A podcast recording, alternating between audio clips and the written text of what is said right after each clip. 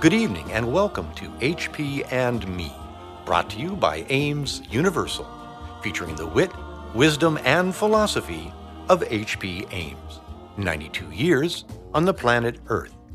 H P, good evening. To my little corner of the world and dream a little dream in my little corner of the world.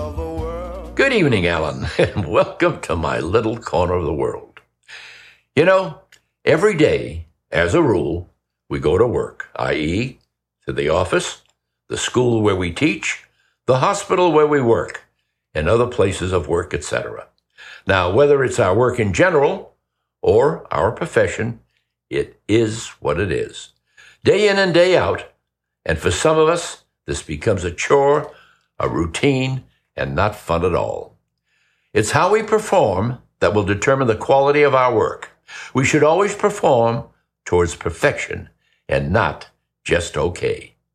And in doing so, we make our contribution to society and to the world, whereby making a better world. Now, in order to accomplish this, we have to be, as stated by Cheshu Hayakawa in the movie The Bridge on the River Kwai, be happy in your work.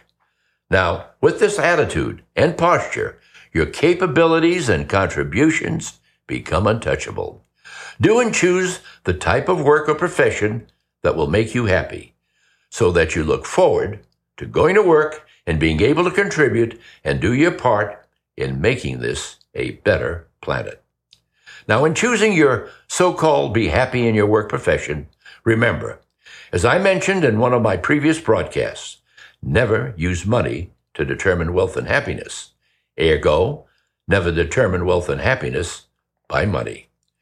Do things because you are and will be happy in doing them. Again, be happy in your work, and you'll see the difference that it will make in your life. Think about it. I mean, really think about it.